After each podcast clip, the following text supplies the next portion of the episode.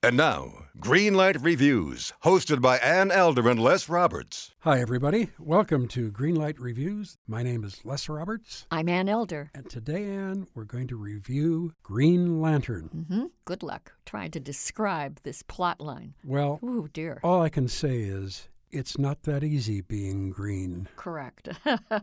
this film stars Ryan Reynolds as Hal Jordan. He is a hotshot test pilot, mm-hmm. and he is chosen for some peculiar reason by a group of intergalactic patriots called the Green Lantern Society. He is going to be one of the Green Lanterns. He doesn't know how to do that, so he needs some training, but he doesn't get his training at Parris Island or any place no, like that. In Galaxy, some place somewhere. Yes, right. In An fact, alternative universe. Much of this takes place in the galaxy. I wish I could have found an alternative universe while I was watching this movie to get away from the picture. It's pretty dreadful. It is really dreadful. If I can give you the plot, which is going to be very hard. Go ahead. It's Green Lantern Society, their job is to seek out and destroy evil mm-hmm. wherever it is, on Earth or on other places. Right. And of course, it pops up on Earth to an extent, but that's not really very interesting. What's interesting is there is also a horrible creature out in the galaxy somewhere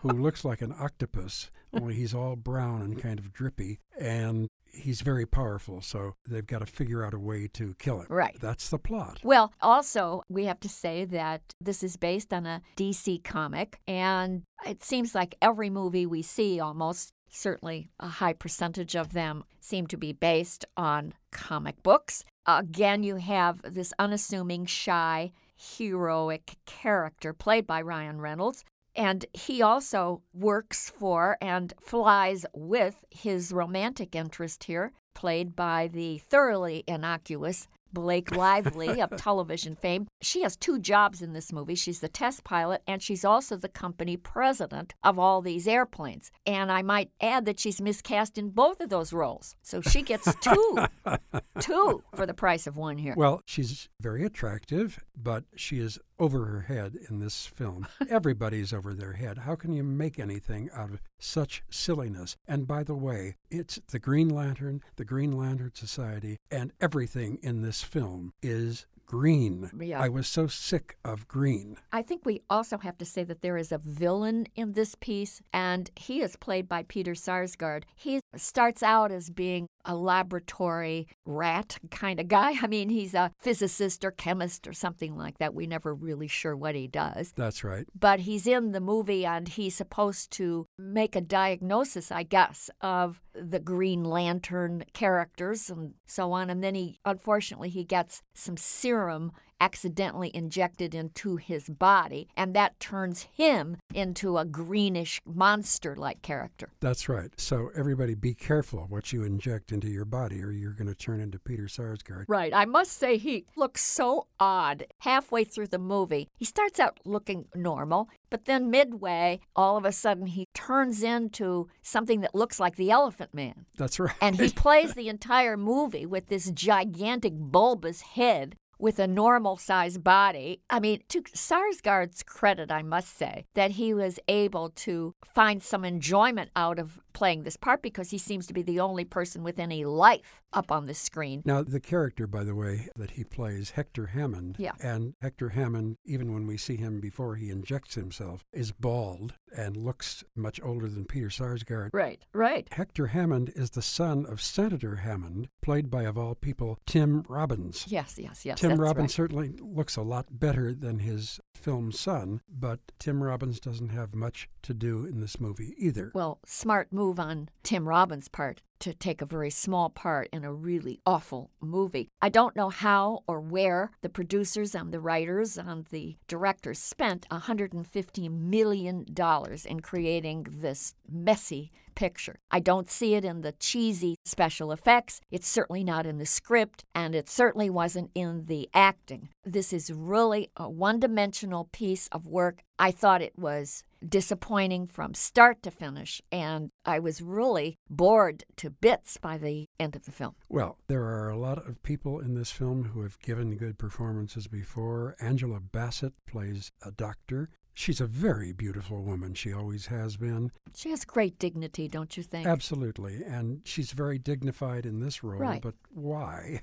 Jay O. Sanders is also in it. Mark Strong plays the leader of the Green Lantern group. His name is Sinestro, and we don't recognize him. I've seen him in about 10 films already, and I didn't recognize him in this one until the end of the movie. And I don't care. I don't care about any of these people. Ryan Reynolds, I don't care about him either. he doesn't have that movie star quality. He doesn't. You know, it's funny. He was voted the sexiest man on the planet Yep. a couple of years. He's been known to be a real stud muffin. I think he's a nice performer, but that's not a great review to say No, that it's not. someone's nice on camera. And, you know, in order to pull off playing a superhero like this in a really campy kind of film, I think you have to be a dazzling actor like Robert Downey Jr. I mean, you have to have that kind of command of the craft in order to pull a movie like this off. And, you know, Ryan Reynolds is unfortunately kind of inert up on the screen. He has zero negative charisma. You know, you watch him work up there and he's six foot four, very good looking. And as the movie wears on, he gets smaller and smaller and smaller. And finally, you can barely see him on screen. He's just diminished by the cheesy special effects. He really doesn't rise above the material. I'm thinking of Christopher Reeve as well as Superman. I mean, that guy really knew how to play this kind of a comic book hero. You know, you've just named the two actors who have played major superheroes Robert Downey Downey Jr. sure. and Christopher Reeve, and they were fabulous. They were both They fabulous. are wonderful actors. I even look forward to the next Iron Man movie to see Robert Downey Jr. Sure. again because he brings so much to the table when he does anything. Correct. And, you know, you say, okay, now you're going to be a superhero and you develop this iron thing and you can fly and everything. And he says, great. And he brings so much to the role. Well, he's an amazing person, I Yes. think, too. Yes. I get the feeling that Ryan Reynolds is really one of those terrifically sweet people. I just don't think that that works when you're playing this kind of a character. I think you have to be much more extreme, much more extraordinary, and more daring as a personality to pull this off. And I just don't think that's his MO in real life. I'm afraid not. So, because of the boring acting, Yes. because of the dreadful script,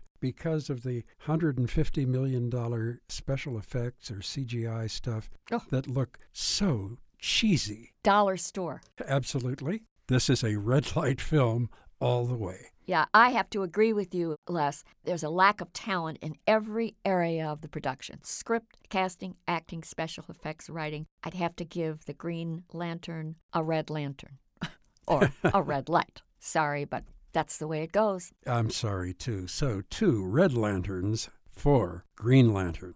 Oh boy. I hope we're going to see something next time that is going to entertain us a little bit more than this one did. So, until we see our next movie, my name is Les Roberts, I'm Ann Elder. and Greenlight Reviews hopes that the green lights in this film don't make you turn green at the movies.